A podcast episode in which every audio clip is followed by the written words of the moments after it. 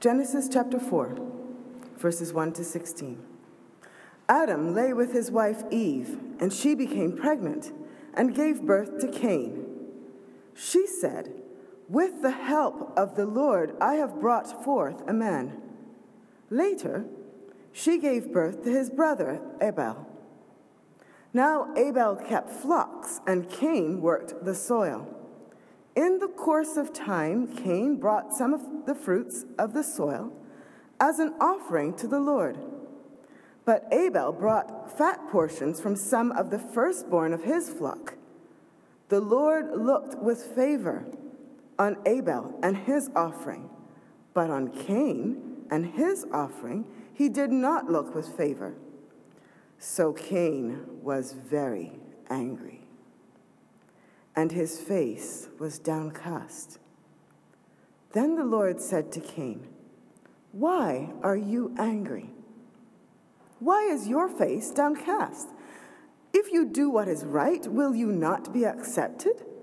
But if you do not do what is right, sin is crouching at your door. It desires to have you, but you must master it. Now Cain said to his brother Abel, Let's go out to the field. And while they were in the field, Cain attacked his brother Abel and killed him. Then the Lord said to Cain, Where is your brother Abel? I don't know, he replied. Am I my brother's keeper? The Lord said, What have you done? Listen, your brother's blood cries out to me from the ground.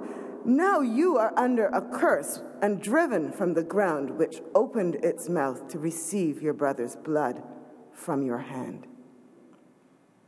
When you work the ground, it will no longer yield its crops for you. You will be a restless wanderer on the earth.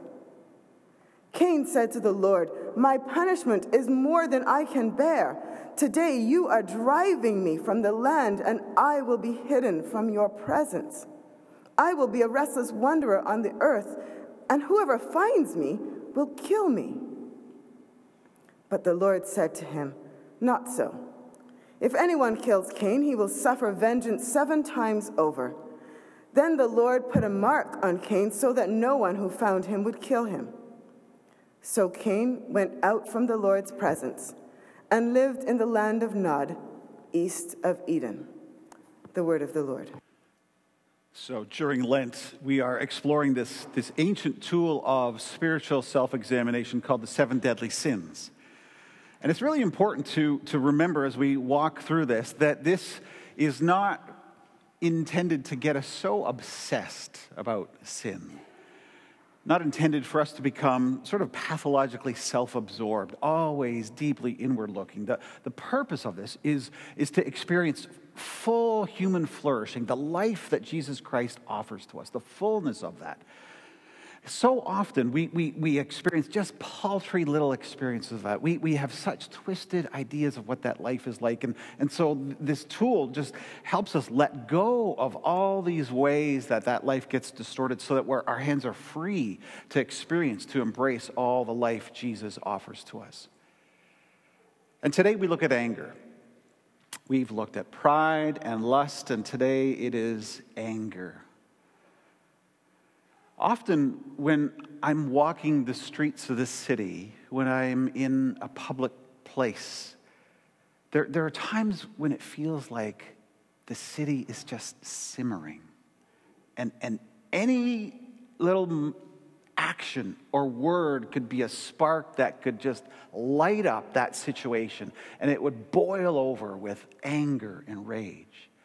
You, you, see uh, drivers that are not just impatient, but filled with rage. You see people in lineups and their scowling faces look like there's a fuse on them. They'll go off anytime.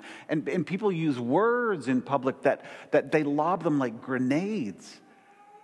Or, or I look at social media or political conversation, and, and it's almost like people are just ready to rage.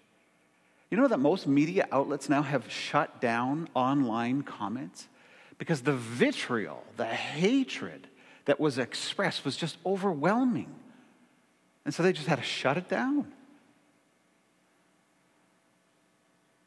Why are we so angry, so ready to rage? What is it about us? And yet, at the same time, we need to affirm there's something good about anger, too. There's something very good. God gets angry. Scripture talks about this quality of anger about God, and, and, and, it speaks about it in a good way, in a good fashion. Now, that's often misunderstood. A lot of people misunderstand God's anger as this sort of temperamental wrath, this capriciousness, and it's not that. Because, interesting, do a study for yourself. Every time you read about God's anger, um, there is an accompanying theme, almost a repeated mantra, just pounding it in. The Lord is gracious and compassionate, slow to anger. He's slow. He's angry, but he's slow. There's a long fuse. And God's anger, God's slow anger, is focused. It is always aimed at justice, injustice. And it is always moved by love. Those two things, anger, when it's moved, uh, aimed at justice and moved by love, that's, that's good anger. God demonstrates that. We see anger in Jesus too. Jesus. Remember that time when Jesus is in a synagogue and, and there's a man who's got a withered hand. It's all bent, deformed, and, and all the religious authorities, all the who's who in the religious groups are looking at Jesus, just waiting. What's he going to do? And Jesus says, Is it lawful for me to heal a man on the Sabbath? And there's silence. And it, it, scripture says Jesus looked with anger at them. He was angry at at the lack of love of these people for this man with this withered hand. He was angered by, by this sense that they were more concerned about being justified by their rule keeping than about the restoration of God's kingdom in this man's life. So anger's good. There's a good side to it. In fact, scripture says, be angry, but don't sin. So, yes, be angry. It is a healthy emotion, and it is this personal energy that, that riles us towards good action in its best case, doesn't it? When, when you see anger, you, what you often see is great love in action. Because when you're angry, there's, a, there's this root of love. Like a mother will protect their child because they care deeply for that child. And if that child is threatened, oh, mama bear comes out, right? Anger as best case, is, is moved and, and, and rooted in love. Good anger, focused on justice, focused on what's wrong in this world, but moved by love. And so scripture says, be angry, but do not sin. It's interesting, you can't say that about any of the other deadly sins, can you? Be lustful and don't sin. It doesn't work. Be envious, be greedy, be gluttonous and do not sin. It doesn't work, but anger it does. Be angry but do not sin. So, anger is good, and yet we've seen its destructive power. How does that work? That's why that scripture verse is actually a word of caution. Be angry, but do not sin. It, it says, watch out. Anger's good. You can express it, but watch out because it is dangerous and it will turn into something destructive and evil without you even noting it. So be careful. So, how does that work? How does a virtue, anger, good anger, turn into a vice? That's where the scripture passage we read today is so helpful for us. This passage is the first murder story. This biblical teacher, uh, uh this biblical story is, is subtle, it's brilliant, it's this crime story that gets repeated again and again throughout human history.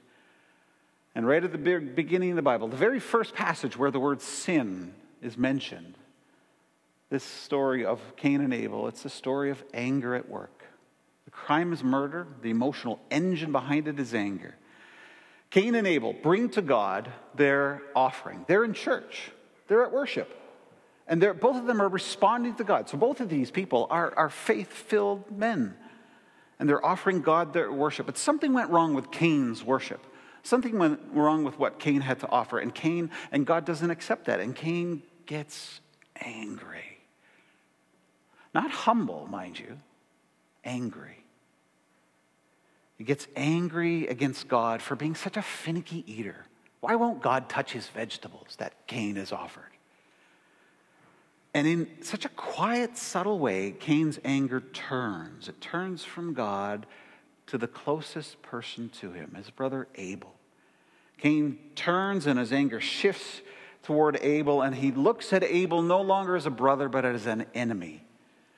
He sees a barrier to his honor, to his happiness. Not someone to love, to lift up, to serve, but someone to cut down to size. Who does Abel think he is, anyways? Where does he get off offering this? And Cain goes out to kill his enemy, his brother. The story is so helpful because it parses for us the different forms that we often experience this anger that kills and maims and harms, that becomes a deadly vice. One of the things um, that we see is it begins with this contrary mood, almost a readiness to be angry. It's like Cain here is, is prepped and ready to take offense. There's a quick temperedness about him. This is one of the ways anger goes wrong when it is too easily anger, too quick tempered. It's irritability that, that poisons our mood. Where we're ready to respond at the, just the slightest provocation, the slightest annoyance. We feel quarrelsome. We feel contrary. That prevailing mood is a ground for full blown anger to grow up in. And we see how Cain's heart turned that way, turned resentful, the downcast face. It's this image of, this smoldering bitterness which is the anger in the heart. It's not yet expressed in word and action, it's just smoldering underground. A- anger becomes a vice when it's too quickly angered, when it's, when it's disproportionate to the offense. Here's the thing we can be angry about a just cause and still get it all wrong because the way we express anger is in all the wrong ways. We express it in dangerous and destructive ways. If someone slights you, it's okay to be angry, for sure. But to blow up a minor offense, to, to stew for weeks over this offense, to replay the slight in your mind and the delight you're going to have at payback, something's wrong there. There's an interesting myth about anger that gets played out in a lot of counseling sessions and, conventional wisdom. The popular practice among many people is that unexpressed anger that gets stored up inside is unhealthy. And if you don't express it one day, you are just going to blow up. You are going to pour out your wrath and anger. So the wisdom is get it off your chest, blow off your steam, you know. Um, let it all out. Express your anger. Now, here's the, a couple of interesting things about that. Uh, one is, we don't treat other emotions that way. You never say, you got to let your gratitude out, man. Otherwise, you're just going to blow up, okay? You know, life has been such a gift to you. So many people have poured into your life.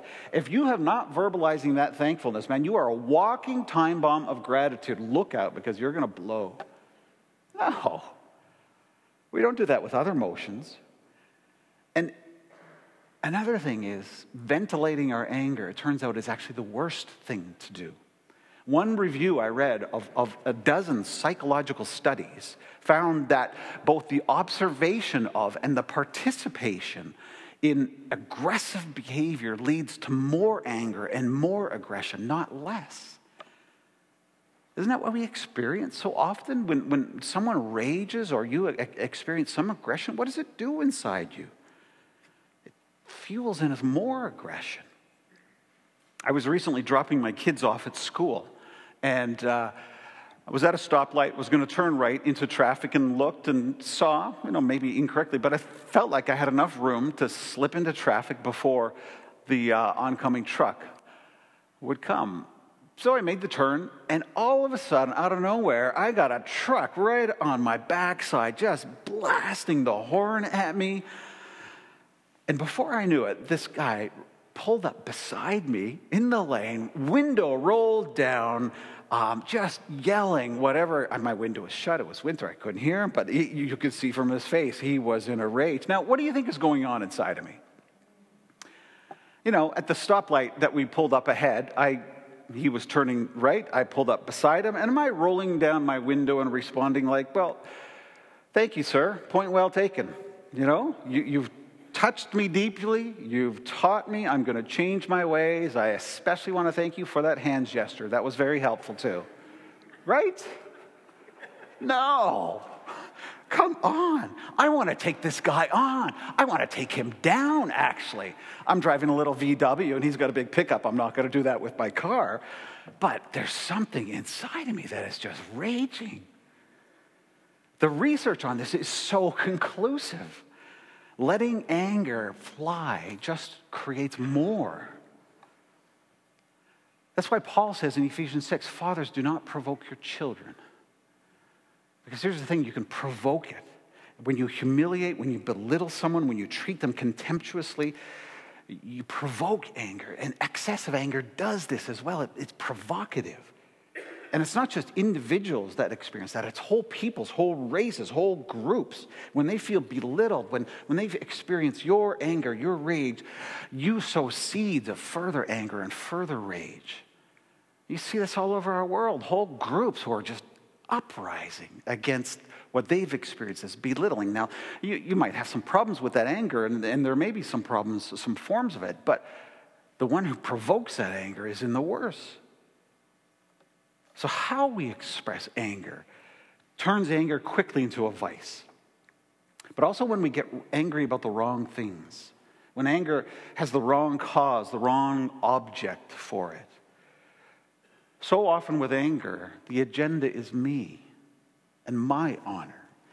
If you're slighted this week, Here's my guess. If you're slighted, if someone offends you, insults you, you're going to burn and you're going to brood and you're going to be bothered longer than if you read somewhere that in Syria people are being mistreated and suffering terrible injustice. That's just the way it's going to happen because anger is often about me. Our anger is because we're not appreciated, we're offended. People like to talk about righteous anger, prophetic anger, and there can be forms of that, but mostly Mostly it's a cover for self righteousness. Anger is deeply committed to, connected to our love of ourself.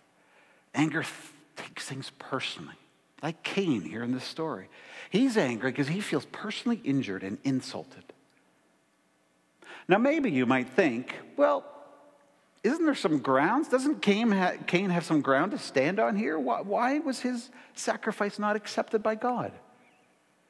And interesting, there's a specific word used for the sacrifice that Cain and Abel offered.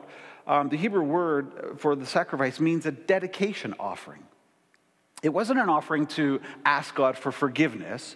So they're not coming to God saying, God, I really blew it. Please forgive me. it, it is to make a dedication. God, I offer you my whole life. Here it is. And so you take something that belongs to you and you give it to God as a symbol of your whole self. So Cain was a farmer and he brought farming produce. Abel was a shepherd and he brought sheep. So it's not in the form, it's not in what they're giving God that was the problem. We learn what the problem was in another part of the Bible, 1 John 3, where it says Abel's deeds were holy and Cain's were not. It was the deeds behind the offering. And we catch sight of that in this text too, where it says Cain's offering, Cain brought some of his produce. Abel brought the first, the best in this dedication offering, which is a symbol of your whole life, Cain is half hearted. He just offers some of it casually.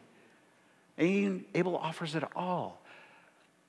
It's sort of connected to our worship. You know, if you give your prayers and your money and your offering, but it's not backed up with your life, it's not love. It's not worship. It's like bribery. It's God. It's you saying to God, God, I'll do these religious things. I'll go through all the religious motions, but don't you touch the rest of my life. That's mine. It's half hearted. So Cain is incensed because God won't accept his half hearted offering. And in the context of worship, Cain becomes furious and his anger turns to Abel and he kills his brother. But he's angry with God. Ultimately, all misplaced wrong anger is aimed at God. Isn't that how our anger often goes? We find an intermediary for what we're really angry about. You come home and you blast out your anger at the kids or your spouse or your roommate when really you're angry about something else. More than likely, you're raising your fist at God because you can't control this world. You're furious at God for not running the world the way you would. It's a, it's a demandingness. It's a sense that God owes you and feels like, like you have a right to your anger then. We're impatient that things aren't put right immediately the way we want. And ironically, we, feel, we lose our emotion. We lose control of our emotions. Why? To, to gain control somehow. Ultimately, our anger is at God, and ultimately, it's a heart issue. And you see this here in the text. God comes to sullen, brooding Cain. And, and God is so tender when he comes to Cain. It's amazing. God doesn't come to Cain saying, How dare you question whether I accept yours or Abel's? God might do that, you think, right? But he doesn't. He comes instead asking gentle questions. Why are you angry? Why, why is your face so downcast? Now, I guarantee you, God is not looking for information here. He knows. God is doing, He's functioning like a, a, wise counselor. This is what good counselors do. They ask questions. And what they do through those questions is they help us to look at ourselves and help us to get underneath what the presenting issues are. God is helping Cain look into his heart to see what's underneath, to see what are the motives that are really working in his heart.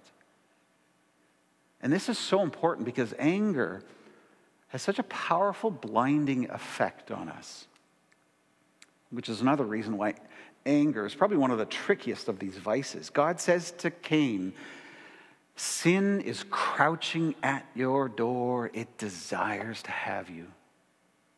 Now, think of that image of a crouching animal, that picture, waiting to pounce. Crouching is both an image of stealth and deadliness. Animals hunting prey, they do it in crouching positions. They make themselves look smaller. They're not as apparent and maybe not as fearful, but they're poised to strike because people don't see the danger. The worst sins in your life look way smaller than they really are. The average person today, I hear this all the time, you probably do too. Maybe we even say it ourselves. You know, I'm basically a pretty good person. Sure, there, there's some evil people in this world, I realize that, but basically, aren't all people pretty good? If, if that's how you think, you, you got to know sin is crouching at your door. You can't see it, but it is there, and it will have you.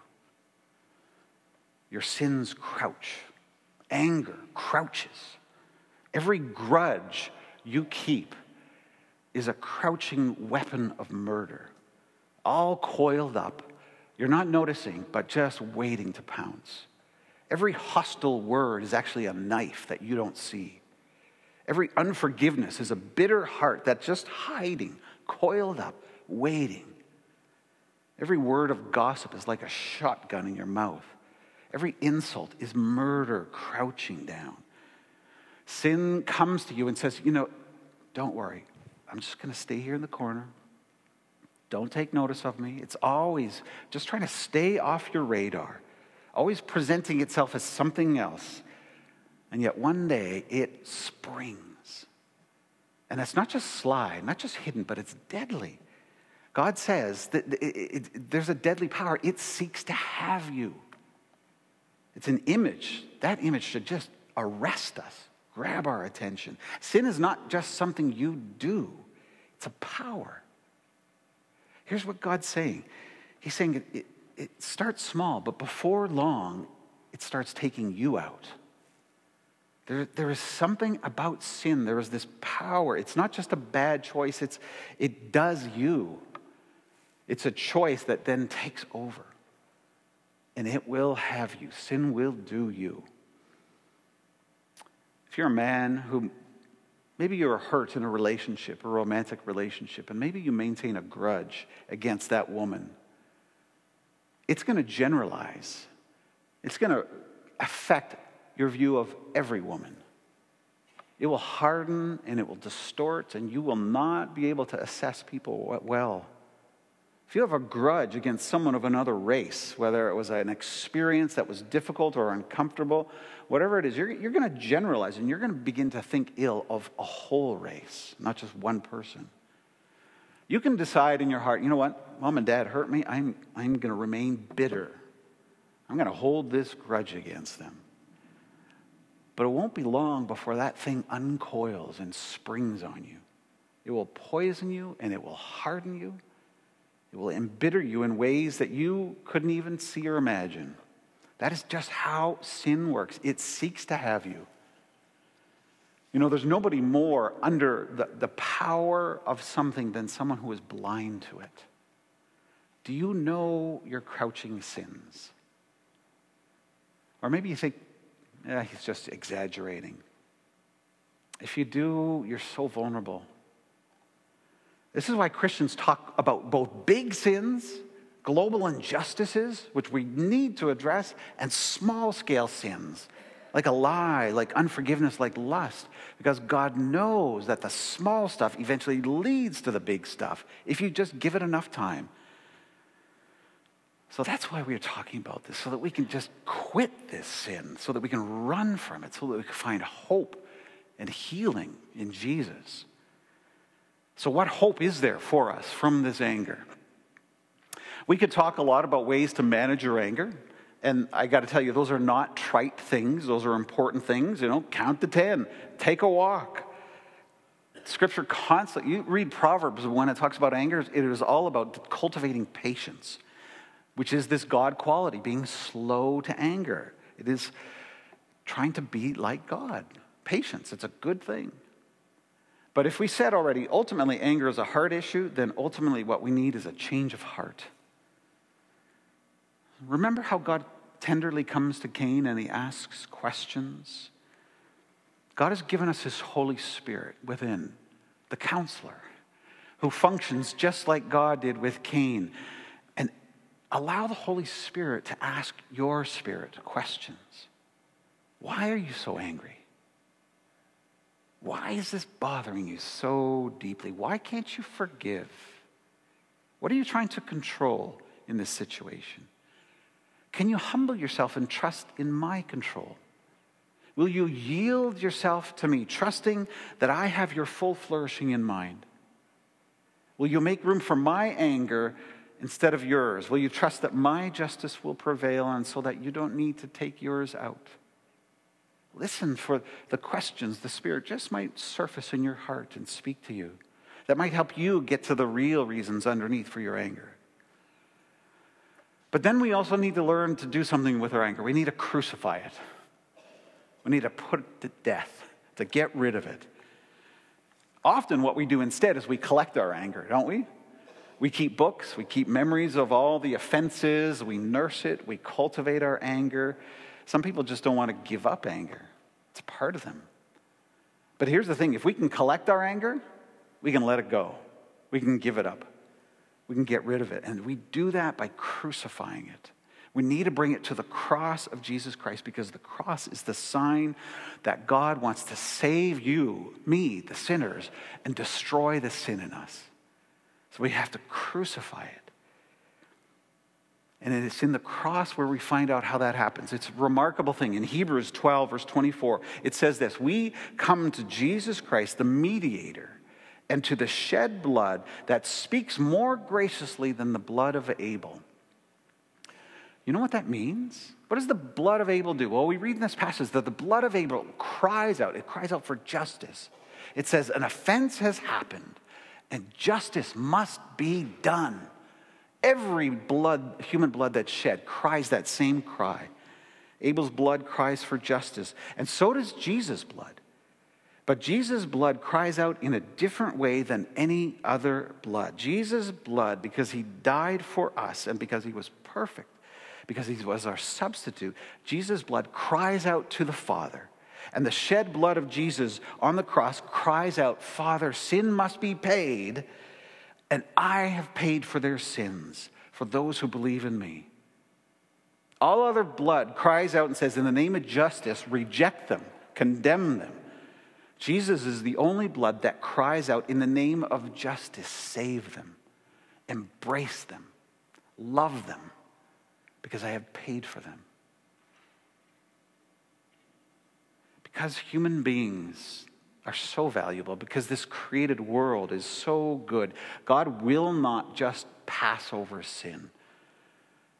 And so when we sin, we destroy relationships and people and reputations, we wreck things. And all of that cries out to God for justice. But when we repent, Jesus takes the Father to his blood, which cries out to God grace and mercy and salvation. And through Christ, God's justice can now be for you. Do you see that? Friends of Jesus, that is the good news. There are deadly sins crouching at our door. They want to devour us, no doubt. Some of you are being chewed up right now, and you don't realize that's the reason why you're so miserable. But the good news is there is hope in the cross because you can be forgiven, you can be freed, and through Christ you can master it. In His name, let's pray. Shall we pray? Heavenly Father, we ask that you help us to see that if you were so gentle to come to Cain when he's so deeply in sin, when you treat him so gently, as he's just murdered, how, how much more gently will you treat us if we come to you in repentance? When we come to you with an open heart, willingly saying, God, I'm a sinner. I need help. You are so kind, God. Even to Cain as he murdered.